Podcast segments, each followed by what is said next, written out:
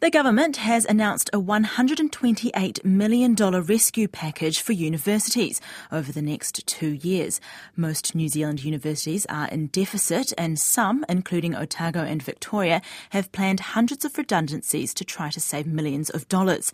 Joining us now from Parliament is our education correspondent, John Gerritsen. Kia ora, John, tell us more about this announcement from the government. All right, well, this 128 million is for um, all enrolments at degree level and above. So that includes enrolments at polytechnics and Wananga as well.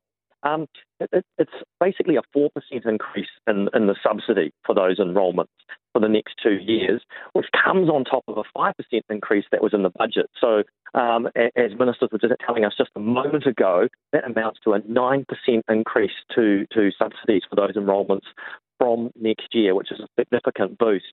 Um, for, for Victoria University, for example, just this extra 4% will be worth $6 million more next year.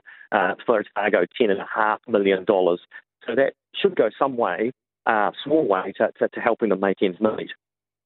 The government has been under a lot of pressure to step in and help. Is this enough to ease that pressure?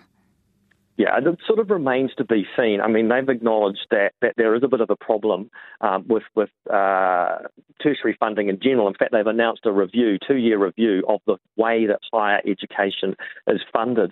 But you know, when it comes to the nitty gritty of, of the cuts that Victoria and Otago have announced, uh, um, the government said, look, we're, we're, taking hands off on that. Um, it's entirely up to them to decide what they do. Um, but we do want them to, to think again about their proposals, given that there's going to be a significant increase in funding coming their way from next year.